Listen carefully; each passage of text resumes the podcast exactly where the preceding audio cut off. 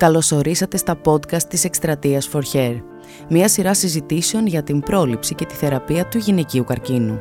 Γιατί η γνώση, το θάρρος και η πίστη για την νίκη είναι η καλύτερη στρατηγική σε κάθε μάχη. Είμαι η Δάφνη Καραβοκύρη και σήμερα θα συζητήσουμε με την ογκολόγο Αθηνά Χριστοπούλου για τα τρία μέρη της συμμαχίας κατά του καρκίνου, τον γιατρό, την ασθενή και την οικογένεια. Η κυρία Αθηνά Χριστοπούλου είναι διευθύντρια της ογκολογικής μονάδας του Γενικού Νοσοκομείου Πατρών Άγιος Ανδρέας, είναι διδάκτορ της Ιατρικής Σχολής του Πανεπιστημίου Πατρών με μετεκπαίδευση στην ογκολογία στο Ινστιτούτο Καρκίνου του Μομπελιέ και στο Ινστιτούτο Γκουστάβρουση στο Παρίσι. Είναι μέλος πολλών διεθνών και εθνικών οργανισμών, είναι ιδρυτικό μέλος του δικτύου Γυναίκες στην Ογκολογία, με πληθώρα δημοσιεύσεων αλλά και διαλέξεων τόσο στην Ελλάδα όσο και στο εξωτερικό. Κυρία Χριστοπούλου, καλώς ορίσατε και χαιρόμαστε πολύ που σας έχουμε κοντά μας για να κάνουμε αυτή τη συζήτηση. Σας ευχαριστώ πολύ για τη φιλοξενία και εγώ χαίρομαι που βρίσκομαι εδώ σήμερα. Η πρώτη ερώτηση αυτού του podcast έχει τόσο συναισθηματικό όσο και πρακτικό χαρακτήρα και είναι πώς ανακοινώνεται η νόσος από εσάς στους ασθενείς. Ευχαριστώ πολύ που μου δίνετε την ευκαιρία να μιλήσω για αυτό το θέμα Μάλιστα πιστεύω πως είναι ένα θέμα που γίνεται ολοένα και πιο πολύπλοκο λόγω της παγκοσμιοποίησης και της πολυπολιτισμικότητας. Πραγματικά η ενημέρωση του καρκίνου έχει να κάνει σε έναν ασθενή βέβαια, έχει να κάνει όχι μόνο με τον ασθενή αλλά με ένα τρίπτυχο, το γιατρό, τον ασθενή και την οικογένεια. Άρα λοιπόν καταλαβαίνουμε πως δεν είναι μία μονόπλευρη από την πλευρά του γιατρού διαδικασία, αλλά προϋποθέτει την ψυχολογική ε, αλληλεπίδραση και των τριών αυτών παραμέτρων. Είναι κάτι δύσκολο το να λες σε κάποιον, το να του ανακοινώνεις τη, τη νόσο και αυτό γιατί σαν κοινωνία έχουμε μάθει να έχουμε πάρα πολύ ψηλά το ρόλο της οικογένειας. Και εδώ έρχεται η οικογένεια η οποία σε πιέζει βιώνοντας αυτή το δικό της φόβο για την αρρώστια και σου λέει ότι δεν θέλω να πεις όλη την αλήθεια στον άνθρωπό μου, μάλιστα να μην πεις καθόλου την αλήθεια. Αυτή λοιπόν η απόκρυψη της αλήθειας είναι πολύ μεγάλο φορτίο για τον γιατρό. Ουσιαστικά τι έχουμε; Έχουμε τον γιατρό, ο οποίος είναι ο τεχνοκράτης της γνώσης, είναι αυτός που έχει την εξουσία αν θέλετε. Έχουμε τον ασθενή, ο οποίος είναι ο παντογνώστης των δικών του θέλω, των δικών του αξιών, των δικών του πιστεύω, αλλά και των δικών του α, βαθύτερων φόβων του. Και έχουμε και την οικογένεια η οποία είναι πάντοτε υπερπροστατευτική. Άρα λοιπόν εμείς ως ε, γιατροί όταν κάνουμε την ενημέρωση διαπιστώνουμε ότι αυτή η ενημέρωση δεν έχει μόνο το σκέλος το αυστηρό της γνώσης, της επιστημονικής γνώσης, αλλά έχει και ένα άλλο σκέλος στο οποίο εμπλέκεται η ατομικότητα και το υποκειμενικό στοιχείο. Άρα λοιπόν καλούμαστε σε μια θεραπευτική συμμαχία, εμείς οι γιατροί, που κάνουμε με τους α, συγγενείς και τον ασθενή μας. Ξέρετε κάτι, αυτό που κάνει η οικογένεια άθελά της, πιστεύοντας ότι έτσι θα προστατεύσει τον άνθρωπό της, είναι ότι ζητώντας από μας να μιλάμε την αλήθεια και καταφεύγοντας και εκείνη να μιλάει την αλήθεια μέσα στην οικογένεια, αυτό που γίνεται είναι να υπάρχει ένα κοινό ουσιαστικά οικογενειακό μυστικό που οδηγεί σε μια κοινωνική απομόνωση του ασθενούς και ζει ο ίδιος αλλά και η οικογένεια πιστεύω μέσα σε ένα φόβο. Και αυτός ο φόβος και το ψέμα κατακλίζει και τις δύο τις πλευρές, γίνεται ένας φαύλος κύκλος και δύσκολα κανείς μπορεί να ξεφύγει. Μάλιστα τώρα μου ήρθε στο μυαλό ένα έργο του, του Τολστόη, ο θάνατος του Ιβαν Νίλιτς, όπου εκεί περιγράφει πάρα πολύ ωραία την αγωνία του πρωταγωνιστή που ουσιαστικά είναι ένας ασθενής με μια ανίατη νόσο όπου η οικογένεια αποκρύπτει την αλήθεια ε, ο ασθενής έχει καταλάβει τι του συμβαίνει, αλλά περιγράφει πολύ ωραία το φόβο και αυτή την, τον τρόμο που, που νιώθει ο άρρωστος όταν η οικογένεια τον αναγκάζει να ζει μέσα σε αυτό το ψέμα. Αυτό τώρα γιατί γίνεται πιστεύω ότι έχει να κάνει με διαφορετικές κουλτούρες, με διαφορετικά έθιμα, με διαφορετικά πιστεύω, με διαφορετικές θρησκείες. Όλα αυτά τα πράγματα μπορούν να επιδράσουν στο πώς διαχειριζόμαστε την ενημέρωση του ασθενή με καρκίνο. Έτσι λοιπόν αυτό που τελικά βιώνω είναι ότι η οικογένεια δημιουργεί μια συναισθηματική αφωνία όταν έχει έναν ασθενή με καρκίνο μέσα στο σπίτι. Ε, τον απομονώνει, ε, δρά σαν να είναι η ίδια μαζί με τον ασθενή ένα σώμα και νιώθω ότι ε, συμπεριφέρεται σαν να, να, όπως είναι αυτό το σώμα αυτόνομο και μπορεί να πάσχει ένα μέλος του, δρά λοιπόν σαν μια μονάδα. Αυτό λοιπόν είναι πραγματικά κάτι συγκλονιστικό που, που βιώνω εγώ και που βιώνουν και όλοι οι συνάδελφοί μου. Ουσιαστικά φτάνουμε να κάνουμε τελικά και να μιλάμε ε, για cancer family ή για cancer personality. Άρα τελικά τον καρκίνο τον έχει λοιπόν η οικογένεια ή τελικά ο ασθενής που ζει έστω μέσα σε μια συγκεκριμένη οικογένεια. Ε, ξέρετε είμαι γιατρός σε ένα περχιακό νοσοκομείο ε, και αυτό που βιώνω καθημερινά είναι ότι ακόμα και σήμερα, έτσι στις μέρες μας, που έχω να κάνω με ασθενείς από μακρισμένες περιοχές, από χωριά, από νησιά, ε, νιώθω μέχρι και σήμερα ότι φοβούνται να πούνε τη λέξη καρκίνος. Καρκίνος είναι ακόμα για αυτούς το κακό σπυρί ή το, η νόσος που αφήνει πίσω της ένα κοινωνικό στίγμα. Ε, Παραδείγματος χάρη, θα μπορεί να πει σε μια γυναίκα: Έχεις καρκίνο μαστού, ή σε έναν άντρα: Έχεις καρκίνο προστάτη, πρέπει να κάνουμε χημειοθεραπεία. Και το πρώτο που θα σου απαντήσουν είναι. Ε, μάλλον θα ρωτήσουν, θα σε ρωτήσουν και τώρα πώς θα γίνει, πώς θα πάω στην εκκλησία χωρίς να έχω μαλλιά, πώς θα πάω στο καφενείο χωρίς μαλλιά, θα πρέπει να βάλω το τσεμπέρι ή το μαντίλι θα πει η γυναίκα, εγώ θα πρέπει να βάλω το καπέλο, την τραγιάσκα θα πει ο άντρας. Άρα λοιπόν βλέπετε ότι μέχρι και σήμερα δεν έχουμε ξεπεράσει αυτά τα ταμπού ως σαν κοινωνία και νομίζω αυτά είναι εμπόδια στην ενημέρωση που εμείς καλούμαστε να κάνουμε όταν έχουμε μπροστά μας τον ασθενή με καρκίνο. Βέβαια δεν είναι όλες οι περιπτώσεις το ίδιο. Και τώρα που το λέμε μέσα από αυτή την κουβέντα νομίζω αν ψάξω να βρω για ποιους όγκους ανακάζομαι να από τους συγγενείς μάλλον να μην λέω όλη την αλήθεια.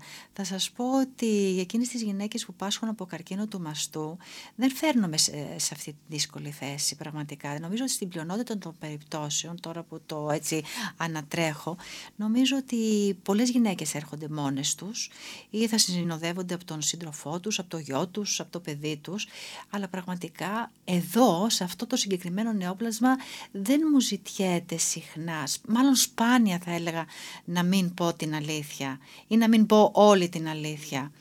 Τώρα αν με ρωτήσετε γιατί θα πω ίσως η ενημέρωση ήδη που προσπαθούμε να κάνουμε μέσα από καμπάνιες, μέσα από συλλόγους ασθενών ε, για τη μαστογραφία, ότι είναι μια νόσος που αν την προλάβουμε γρήγορα μπορούμε να την κάνουμε καλά. Νομίζω ότι δεν φοβούνται τόσο ώστε να έρθουν στο γιατρό και να κουβεντιάσουν μαζί με τον γιατρό και να ξέρουν όλες τις προεκτάσεις της νόσου. Αυτό λοιπόν τώρα ας το δούμε ότι είναι ένα θετικό μήνυμα. Άρα τουλάχιστον όσον αφορά τον καρκίνο του μαστού μπορούμε να πούμε ότι είναι πιο αισιόδοξα τα πράγματα όσον αφορά την ενημέρωση όχι μόνο όσον αφορά την ενημέρωση αλλά όσον αφορά και τη θεραπεία. Γιατί έχουν γίνει και πολλά προγράμματα και από την Παγκόσμια Ένωση Εναντίον του Καρκίνου που αφορούν γυναίκες με μεταστατικό καρκίνο του μαστού. Ε, ακριβώς για αυτό το λόγο, υποστήριξης ουσιαστικά είναι προγράμματα υποστήριξης ακριβώς για αυτό το λόγο ότι πλέον και οι γυναίκες με μεταστατικό καρκίνο του μαστού ζουν πάρα πολλά χρόνια. Άρα λοιπόν αυτές οι γυναίκες θα ξαναμπούν στην παραγωγή, θα ξαναενταχθούν στην κοινωνία. Άρα λοιπόν πρέπει να κάνουμε πράγματα για αυτές. Ποιο είναι το μεγαλύτερο εμπόδιο που συναντάτε όταν ανακοινώνετε την νόσο τόσο στον ασθενή όσο και στην οικογένειά του; Νομίζω ότι είναι αυτά τα συναισθήματα που σε κατακλείζουν εκείνη τη στιγμή. Ξέρετε κάτι, ο, ο γιατρός έχει τη λογική. Ο ασθενής και η οικογένεια έχουν ε, το συνέστημα και το ένστικτο. Τι θα συμβεί για, για αυτή την πάθηση; Ε, το μεγάλο φορτίο για μας τους ογκολόγους είναι ότι πολλές φορές νιώθουμε αγωνία, ε, φόβο ε, όχι μόνος ότι έχει να κάνει με το χρόνο που έχουμε μπροστά μας, αλλά και γιατί μπορεί αυτό να συμβεί και σε εμάς ή στα μέλη της οικογένειάς μας, γενικότερα σε αγαπητούς μας ανθρώπους. Ε, αυτό λοιπόν ε, εμείς πολλές φορές καλούμαστε να το προσπεράσουμε. Αυτή λοιπόν η αγωνία και ο φόβος που έχω και εγώ και έχουν και περισσότεροι ογκολόγοι μας οδηγεί σε μια αυτοάμυνα η οποία οδηγεί σε μια αυτοπροστασία. Άρα λοιπόν εγώ για να αυτοπροστατευτώ πρέπει να βάλω τα όρια μου και να αντιμετωπίσω τον ασθενή μου όχι σαν ένα μωρό, Προσωπικά πιστεύω ότι δεν πρέπει να κανακεύουμε τους ασθενείς. Οι ασθενείς δεν είναι μωρά να τους κανακεύουμε, αλλά πρέπει όμως να τους σεβόμαστε. Ε, δίνω πάρα πολύ μεγάλη σημασία στον σεβασμό της ατομικότητας και της αυτονομίας που έχει ο κάθε ασθενής. Μάλιστα αυτά τα συναισθήματα συμπόνιας που πολλές φορές μας διακατέχουν για τους αρρώστους μας μας φέρουν μια επαγγελματική εξουθένωση η οποία περιγράφεται και βιβλιογραφικά σαν compassion fatigue.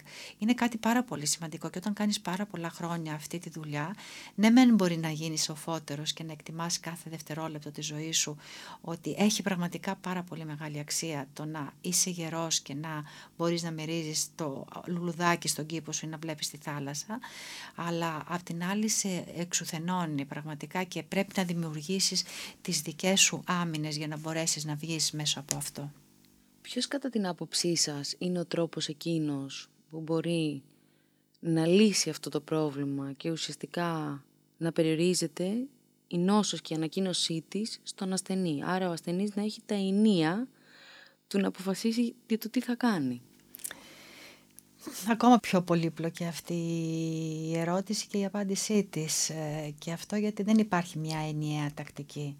Μάλιστα πιστεύω ότι οι λαοί είναι δέσμοι του πολιτισμού τους, των αξιών τους, των ηθών τους, των εθήμων τους το θρησκευτικό πιστεύων τους και από όσο έχω να τρέξει στη βιβλιογραφία έχω δει είναι ότι πούμε στην Αμερική αυτό που τηρείται κατά κανόνα στο 90% είναι η μη απόκρυψη της αλήθειας. Ενώ αντίθετα στις ασιατικές χώρες ε, αυτό που γίνεται κατά κανόνα είναι η απόκρυψη της αλήθειας. Ε, Γαλλία, Γερμανία, Αγγλία, μάλλον βορειοδυτική Ευρώπη τάσσονται υπέρ της μη απόκρυψης της αλήθειας. Άρα λοιπόν έχουμε ουσιαστικά τον δυτικό αν θέλετε ασθενή που θα μπορούσε να είναι πρότυπο με την έννοια ότι μπορεί αυτός να ενημερώνεται μόνος του για την πάθησή του, για τις θεραπείες του, ε, γιατί ο ίδιος μπορεί να μπει στο ίντερνετ, να μάθει, να ψάξει, να αποφασίζει την ψυχολογική του υποστήριξη και είναι και ο ανατολικός ασθενής που εκεί ισχύει περισσότερο και κατά κανόνα αυτό που λέμε closed door medicine.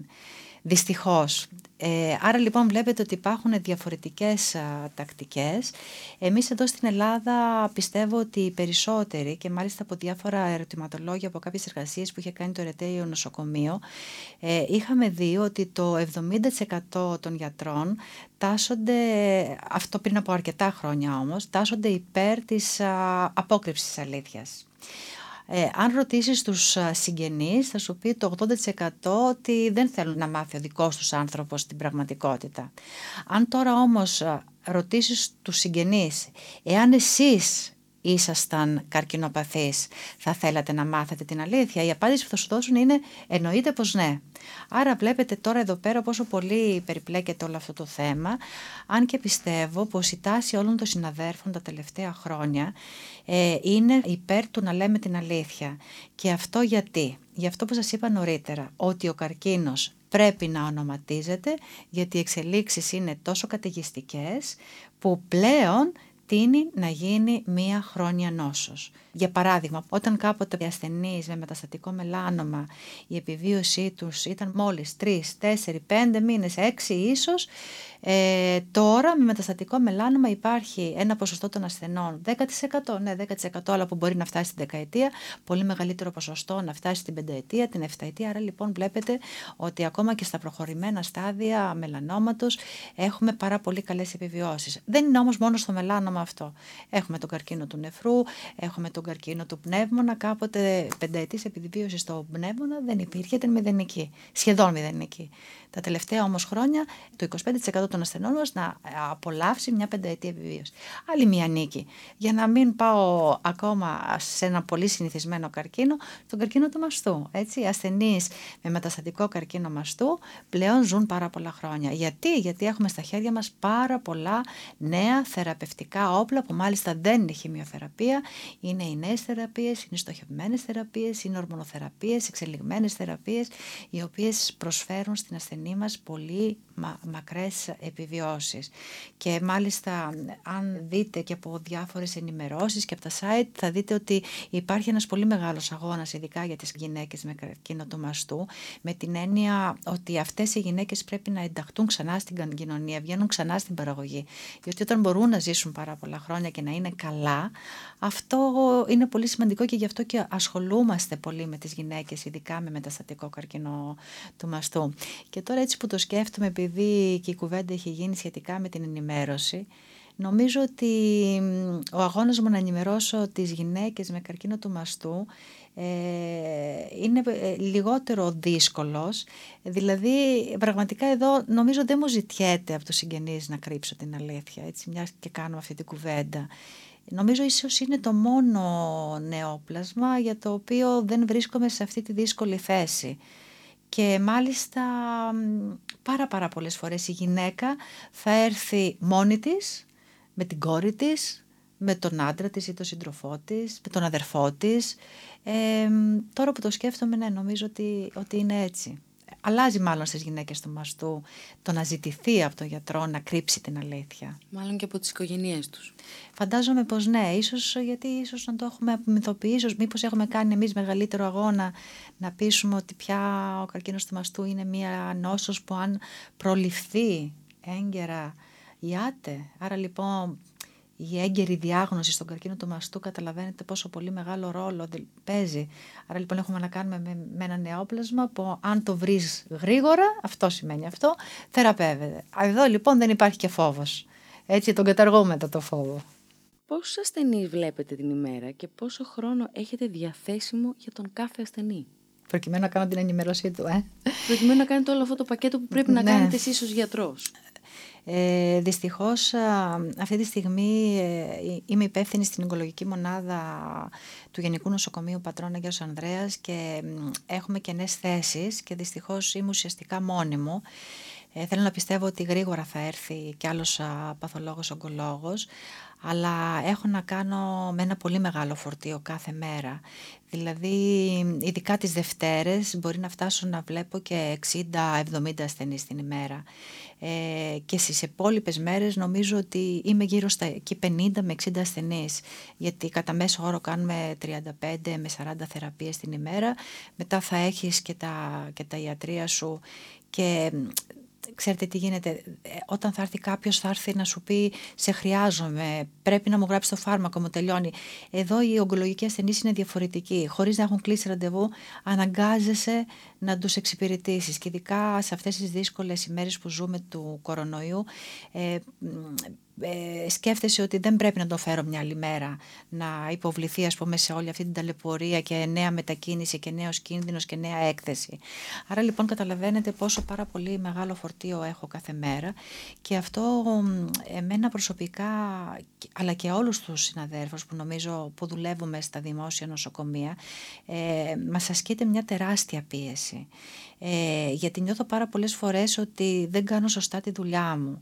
Με λίγα λόγια, ο ογκολογικός ασθενής δεν θέλει ντάντεμα. Για μένα ο ασθενής γενικότερα δεν θέλει ντάντεμα, αλλά απλά πρέπει να σεβόμαστε την αυτονομία του και την προσωπικότητά του. Σεβασμός λοιπόν στον ασθενή. Σεβασμός σημαίνει να έχω την ώρα να μιλήσω μαζί του. Σίγουρα δεν μπορώ να κατανοήσω όλη την προσωπικότητα και το, και το συνέστημά του. Δεν μπορώ εγώ να το κάνω αυτό σίγουρα. Αλλά όταν έχεις και πάρα πολύ λίγο χρόνο και τα κάνεις όλα γρήγορα, γιατί όχι μόνο ο αριθμός των ασθενών, αλλά και όλη η γραφειοκρατία στην οποία, την οποία αναγκαζόμαστε να ζήσουμε και να πραγματοποιήσουμε προκειμένου οι ασθενείς να πάρουν τις θεραπείες τους, τα φάρμακά τους κλπ. Μας πιέζει και δεν, δεν αφιερώνουμε το χρόνο που πρέπει. Ε, άρα λοιπόν η, η, η, πάθηση δεν είναι μόνο να γράψεις την κάρτα νοσηλεία και να πας, πάρεις τον άρρωστο και να τον βάλεις μέσα στο θάλαμο να κάνει τη θεραπεία του, την όποια θεραπεία του. Χρειάζεται ενημέρωση, χρειάζεται χρόνος και εγώ αυτόν δεν τον έχω, όχι μόνο εγώ, όλοι οι γιατροί που κάνουν ε, την ίδια ειδικότητα με μένα. Αυτό λοιπόν μας αγχώνει, μας αγχώνει πάρα πολύ και μας φοβίζει αν θέλετε. Ε, πέρα από το ότι νιώθεις ότι εκείνη τη στιγμή έχεις δύο μάτια καρφωμένα πάνω σου ε, που βγάζουν μια αγωνία, έτσι, βγάζουν το φόβο, τον τρόμο αν θέλετε ε, και αυτό όλο έρχεται και σε βαραίνει γιατί νιώθεις ότι ο άρρωστος που έχεις απέναντί σου κρέμεται από σένα. Οι ασθενείς δηλαδή πώς σας αντιλαμβάνονται ως εκείνοι που κρατάει το νήμα της ζωής τους; Έτσι είναι. Νομίζω ότι όλοι οι γιατροί ε, έχουμε ακούσει την έκφραση μετά από το Θεό εσείς. Αυτό νομίζω ότι το ξέρουμε όλοι μας. Ε, αυτό όμως γίνεται ένα πολύ μεγάλο φορτίο για μας. Και όταν δεν έχουμε το χρόνο να το κάνουμε, ε, μας πιέζει ακόμα περισσότερο. Ε, βέβαια, όσον αφορά τον ογκολογικό ασθενή, νομίζω ότι ένα ακόμα φορτίο που, που μας βαραίνει είναι το γεγονός ότι έχουμε να κάνουμε με έναν ογκολογικό ασθενή που πολλές φορές, τις περισσότερες φορές γίνεται καλά. Ε, υπάρχουν και φορές που θα παρατείνουμε απλά την επιβίωση, αλλά σκεφτείτε λιγάκι όταν έχουμε να κάνουμε κάθε μέρα με τέτοιους ασθενείς, ε, πώς πρέπει και ο γιατρός να αμυνθεί. Άρα λοιπόν πρέπει να αυτοπροστατευτεί, ε, οπότε αυτό αναγκαστικά μας οδηγεί στο να αποπροσωποιήσουμε τη σχέση που έχουμε με τον ασθενή μας. Και ξέρετε αυτό με τα χρόνια, όταν κάνεις πολλά χρόνια αυτή τη δουλειά, σε βαραίνει.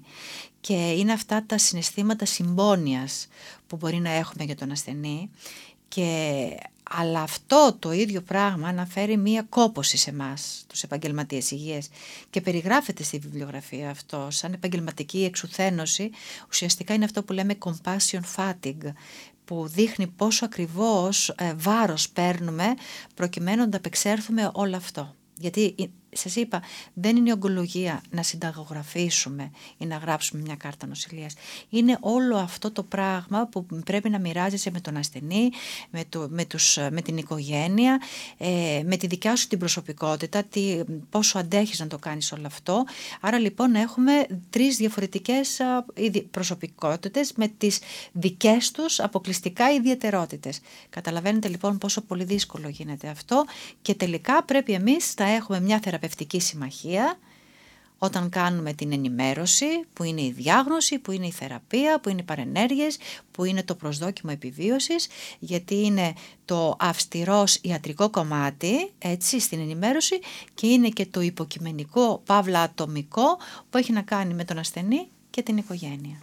Και τελικά πώς διαχειρίζεστε τόσο τα δικά σας συναισθήματα όσο και των άλλων; Δύσκολα, πάρα πολύ δύσκολα και το κακό είναι ότι ε, στερούμαστε εκπαίδευσης. Πιστεύω ότι έπρεπε να, και πρέπει να εκπαιδευόμαστε πάνω σε αυτό το κομμάτι γιατί είναι ένα πάρα πολύ δύσκολο κομμάτι. Ε, από τη μία ο συμπιεσμένος χρόνος που έχουμε δουλεύοντας στο, στο ΕΣΥ. Απ' την άλλη ότι δεν έχουμε διδαχτεί επικοινωνιακές δεξιότητες. Ε, δεν έχουμε εκπαιδευτεί από ειδικούς ψυχολόγους, ψυχιάτρους πάνω σε αυτό το θέμα. Αυτό νομίζω κάθε μέρα ε, είναι ένα φορτίο, είναι ένα βάρος. Είναι ένα βάρος και γι' αυτό σας λέω ότι πολλές φορές νιώθω ότι δεν κάνω σωστά τη δουλειά μου. Γιατί νιώθω ότι ο ασθενής φεύγει από την πόρτα, αλλά φεύγει μισός. Δεν έχει προλάβει να πάρει από μένα αυτά που θέλει να πάρει. Και εγώ απ' την άλλη δεν έχω προλάβει να του δώσω αυτά που θέλω να του δώσω. Πώς θα μπορούσε αυτό να αλλάξει; Ε, με την εκπαίδευση, με τη μάλλον πιο στοχευμένη εκπαίδευση από τα φοιτητικά χρόνια. Πιθανώς αυτό. Μετά από την άλλη πώς μπορούμε να αλλάξουμε το εσύ; Ε, υπάρχουν ελλείψεις στο προσωπικό. Αν είχα ε, περισσότερους γιατρούς δίπλα μου ε, και είχαμε μια πολύ ωραία συνεργατική ομάδα και με ψυχολόγο και με κοινωνικό λειτουργό, ε, μπορεί κάτι να κάναμε. Αλλά αυτά δεν συμβαίνουν, δυστυχώς. Εν γέννη, κυρία Χριστοπούλου, από την εμπειρία σας, τι ελλείψεις έχετε παρατηρήσει ότι υπάρχουν στην Ελλάδα όσον αφορά την πρόληψη; Ε, νομίζω ότι έχουμε πάρα πολλές ελλείψεις όσον αφορά την πρόληψη και πιστεύω ότι ακόμα δεν έχουμε φτάσει να έχουμε μία κουλτούρα πρόληψης. Ε, θα σας δώσω ένα πολύ πρόσφατο παράδειγμα ότι ο αντικαπνιστικός νόμος και η απαγόρευση ε, μόλις πρόσφατα μπήκε σε, σε εφαρμογή όταν έχει ψηφιστεί εδώ και πάρα πάρα πάρα πολλά χρόνια, δεκαετίες. Ε, αυτό και μόνο νομίζω τα λέει όλα. Ε, τι, και τι σημαίνει η κουλτούρα πρόληψης, να στοχεύσουμε στα παιδιά μας, να στοχεύσουμε στους α, εφήβους, να στοχεύσουμε στα παιδιά των πανεπιστημίων, στα σχολεία μας. Από εκεί πρέπει να ξεκινήσει η κουλτούρα πρόληψης. Η προαγωγή υγείας δηλαδή να, των παιδιών μας να έχει σαν μέλημα στο πώς πρέπει να τρυφόμαστε σωστά, στο ότι πρέπει να ασκούμαστε, στο ότι δεν πρέπει να καπνίζουμε ε, και σε πολλά άλλα, αλλά αυτά θέλουν δουλειά και στα σχολεία, από ό,τι ξέρω, δεν γίνεται αυτό. Και σας το λέω γιατί πριν από δύο χρόνια νομίζω, είχε γίνει για πρώτη φορά στην Ελλάδα και μάλιστα στην Πάτρα, ε, το πρώτο ιατροεκπαιδευτικό συνέδριο που ουσιαστικά ήταν ένα συνέδριο που έφερε σε επαφή τα παιδιά όλων των ηλικιών ε, με τους επαγγελματίες υγείας.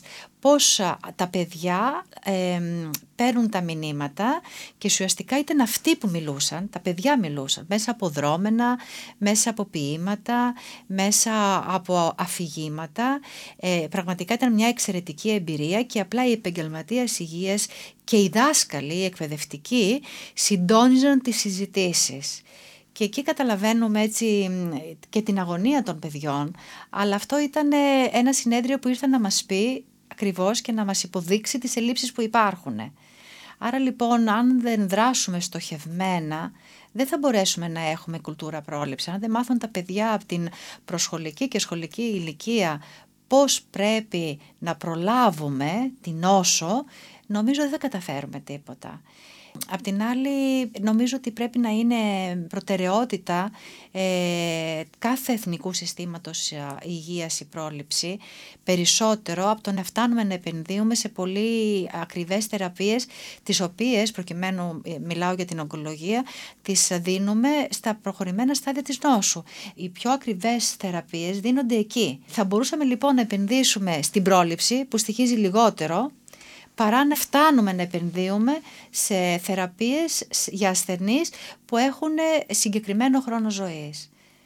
Ε, πρέπει να γίνει μεγάλη προσπάθεια από όλους μας και τώρα έτσι στην κουβέντα που κάνουμε μου ήρθε ε, μία προσωπική εμπειρία που είχα πριν από κάποια χρόνια όταν ήμουνα με τις γυναίκες στην ογκολογία ε, στους γιατρούς του Αιγαίου που κάναμε μια πολύ ωραία εξόρμηση στα απομακρυσμένα νησιά, Πάτμο, Αρκιούς, Αγαθονήσι, Λιψούς, μια εξαιρετική εμπειρία και μιλούσαμε εκεί στα παιδιά, στις γυναίκες για την αξία της μαστογραφίας και εκείνο που συνειδητοποιήσαμε είναι ότι οι γυναίκες ήξεραν την την αξία της μαστογραφίας.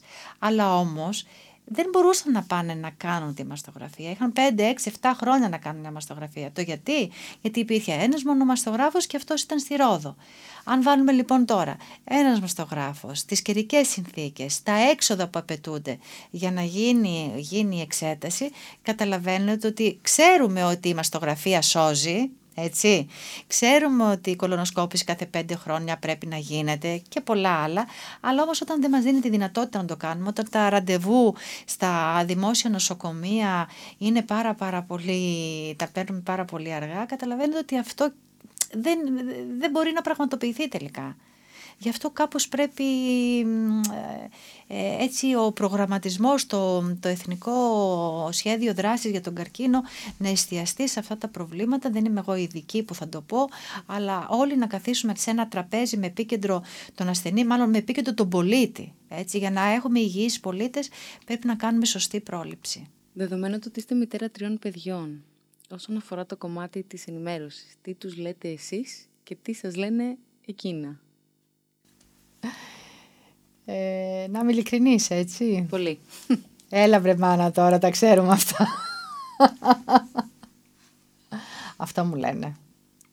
Έλα τώρα. Πάμε παρακάτω. Αλλά αυτό γιατί, γιατί... Ε, γιατί έτσι είναι και οι περισσότεροι φίλοι τους. Γιατί στα σχολεία δεν γίνεται η δουλειά που πρέπει να γίνει. Εγώ είμαι μαμά. Εγώ μπορεί να είμαι υπερβολική μαμά που τα προστατεύω. Δεν είμαι το τρίτο άτομο. Αυτό πιστεύω. Σίγουρα τους έχουν μείνει πράγματα. Δεν το συζητάμε αυτό. Ε, ας πούμε οι, οι, δύο από τους τρεις προσέχουν τη διατροφή τους παραπάνω. Ευτυχώς γυμνάζονται, όχι μόνο για το αισθητικό τους κομμάτι, αλλά γιατί ξέρουν ότι πρέπει να γυμναστούν για την υγεία τους. Αυτό με χαροποιεί. Αλλά όταν πάω να τους κάνω μια κουβέντα, μου λένε τις ατάκες τις δικές τους. Ο καρκίνος του μαστού αντιμετωπίζεται διαφορετικά από τα άλλα είδη καρκίνου. Κάθε καρκίνος είναι διαφορετικός και μάλιστα θα σας πω κυρία Καραβοκύρη και να μην είναι έκπληξη για σας ότι ακόμα και ο καρκίνος του μαστού ε, σε μία γυναίκα, σε μία γυναίκα μπορεί να είναι διαφορετικός. Ή μάλλον να το πούμε και λίγο πιο ευρύτερα. Έχουμε πέντε γυναίκες που έχουν έναν καρκίνο μαστού του ιδίου σταδίου. Αυτός ο καρκίνος μπορεί να είναι διαφορετικός και στις πέντε αυτές γυναίκες. Έχουμε τώρα έναν καρκίνο μαστού σε μία γυναίκα και μπορεί να είναι διαφορετικός στην αρχική διάγνωση και να αλλάζει όψη, να αλλάζει πρόσωπο στη μεταστατική νόσο. Άρα λοιπόν αυτές είναι οι μεγάλες προκλήσεις πια που ζούμε εμείς οι ογκολόγοι ε, και είναι προκλήσεις γιατί πρέπει, μας αναγκάζει αυτό να ψάχνουμε νέους στόχους θεραπευτικούς, ανοίχτηκαν νέες θεραπείες και έχουμε μπροστά μας και καινούριες που θα έρθουν. Πραγματικά αυτό ε, που ζούμε είναι συναρπωστικό. Με λίγα λόγια αυτό που θέλω να μας μείνει ε, και σε όσους μας ακούνε είναι ότι ο καρκίνος έχει πολλά και διαφορετικά πρόσωπα. Αν μπορούσατε να φωνάξετε δυνατά ένα σύνθημα το οποίο απευθύνεται στους πολίτες στους ασθενείς και γενικά ένα σύνθημα προς την κοινωνία. Ποιο θα ήταν αυτό; Α, σύνθημα, ναι. ότι η πρόληψη και η έγκαιρη διάγνωση σώζουν ζωές. Άρα λοιπόν η πρόληψη είναι στάση ζωής. Θα ήθελα να μου μιλήσετε λίγο για το δίκτυο Γυναίκες στην Ογκολογία, του οποίου είστε ιδρυτικό μέλος για τις δράσεις της ε, και τι ακριβώς κάνετε. Είναι ένα υπέροχο δίκτυο το οποίο ιδρύθηκε από έξι γυναίκες παθολόγους ογκολόγους τον Οκτώβριο του 2014. Ε, στόχος αυτού του δικτύου είναι ένας διάλογος από την γυναίκα ογκολόγο στην πάσχουσα ασθενή με καρκίνο αλλά και όχι μόνο σε κάθε γυναίκα με θέματα που αφορούν την, την πρόληψη, την ενημέρωση, αλλά είναι και ένα δίκτυο που στοχεύει και στην κοινωνική προσφορά. Με λίγα λόγια τι θέλω να πω, ότι αυτά τα 7 χρόνια έχουμε κάνει πάρα πολλές εκδηλώσεις ενημερωτικές, όχι μόνο στην Αθήνα, αλλά σε όλη την Ελλάδα οι οποίες ναι μεν στοχεύουν στην πρόληψη, στην ενημέρωση, αλλά προσπαθούμε και να στηρίξουμε γυναίκες οι οποίες με καρκίνο, γυναίκες που πάσχουν και οι οποίες δεν μπορούν να καλύψουν διάφορες διαγνωστικές εξετάσεις. Ε, γιατί αυτή τη στιγμή, όπως γνωρίζετε, δεν αποζημιώνονται όλα τα διαγνωστικά τεστ, τα οποία είναι πάρα πολύ σημαντικά προκειμένου να λάβουν την α ή την β θεραπεία. Έχουμε βοηθήσει αρκετές γυναίκες, έχουμε πάει στις φυλακές, στις γυναικείες φυλακές της Θήβας, έχουμε κάνει ενημέρωση σε μετανάστες, έχουμε κάνει πολλές εξονομήσεις στα σχολεία, ε, νομίζω ότι είμαστε περήφανες για όλες αυτές τις α, δράσεις. Έχουμε κοντά μας α, πολλούς α, άντρες συναδέρφους που μας στηρίζουν, τους θέλουμε δίπλα μας ε, και χαίρομαι και εγώ και οι υπόλοιπες γυναίκες που ε, κάθε χρόνο βάζουμε και ένα παραπάνω λιθαράκι. Θα ήθελα να σας πω ότι υπάρχει, δεν είμαστε μόνο εμείς οι έξι γυναίκες όπως καταλαβαίνετε σε αυτό το δίκτυο, εμείς είμαστε τα, τα έξι ιδρυτικά μέλη. Υπάρχει όμως μια μεγάλη επιστημονική επιτροπή ε, και από γυναίκες που ασχολούνται με την ογκολογία, τόσο από την ακτινοθεραπεύτριες, παθολογανατόμους, χειρουργούς μαστού, ε, νοσηλεύτριες από τις φαρμακευτικές εταιρείες, ε, αλλά έχουμε και μια πολύ σημαντική κοινωνική επιτροπή με πολύ σπουδαίες γυναίκες πρεσβυρές μας. Ε, να θυμηθώ την κυρία Μαρίνα Λαμπράκη Πλάκα, να θυμηθώ την κυρία Σίση Παυλοπούλου, ε, πολλές, πολλές γυναίκες είναι δίπλα μας και πραγματικά χαιρόμαστε που όποτε και αν τους ζητήσουμε την παρουσία τους προκειμένου να περάσουμε τα μηνύματά μας, πάντοτε θα μας στηρίξουν. Κυρία Χριστοπούλου, σας ευχαριστούμε πάρα πολύ που ήσασταν σήμερα εδώ μαζί μας και κάναμε αυτή την πολύ ενδιαφέρουσα και χρήσιμη θα έλεγα κουβέντα. Ευχαριστώ πάρα πολύ και εγώ για τη φιλοξενία και εγώ πραγματικά απόλαυσα τη σημερινή μας συζήτηση και ελπίζουμε μέσα από αυτά που είπατε και μέσα από αυτά που κάνετε εσείς όλοι οι γιατροί που είστε πολύτιμοι να ανοίξουν λίγο οι ορίζοντές μας τόσο στο εκπαιδευτικό όσο και στο, στο επίπεδο της κουλτούρας για να προλαμβαίνουμε καταστάσεις. Μακάρι και να πω και κάτι που το θυμήθηκα και λόγω των uh, ημερών, των δύσκολων πολύ πραγματικά ημερών που, που ζούμε λόγω της uh, COVID-19 ε, προς όλους, ε, ασθενείς και μη. Μην ξεχνάτε να κάνετε τις εξετάσεις σας. Δεν σημαίνει ότι επειδή περνάμε όλα αυτά ε, πρέπει να παραμελούμε εξετάσεις. Ε, γιατί πραγματικά ζούμε ε, ραγδαίες εξελίξεις στην υγεία των ασθενών μας όταν αναβάλουν τις εξετάσεις από το φόβο μήπως νοσήσουν εάν πάνε στο νοσοκομείο. Το καλύτερο είναι ενημέρωση, μάλλον τηλεφωνική επικοινωνία με τον γιατρό τους, τόσο το δικό μας το νοσοκομείο αλλά όλα τα νοσοκομεία της χώρας, το ξέρω αυτό, όλοι οι συνάδελφοι το κάνουν και στα ιδιωτικά και στα δημόσια νοσοκομεία έχουν ανοιχτή γραμμή με τους ασθενείς τους προκειμένου να ενημερώνονται, να μην χάνουν τα ραντεβού τους, να μην χάνουν τις θεραπείες τους και ένα επίσης μήνυμα πάρα πολύ σημαντικό, να μην φοβούνται να εμβολιαστούν. Όλοι οι ογκολογικοί ασθενείς πρέπει να εμβολιάζονται. Ε, γιατί; Γιατί αν νοσήσουν από κορονοϊό, τότε η πιθανότητα να έχουμε μια πολύ δυσμενή έκβαση στην υγεία τους είναι πολύ πολύ μεγαλύτερη. Και ο θάνατος είναι ακόμα πάρα πολύ μεγαλύτερος. Άρα λοιπόν πρέπει να γίνει ο εμβολιασμός με οδηγίες από τον ειδικό πότε και πώς θα πάνε να εμβολιαστούν.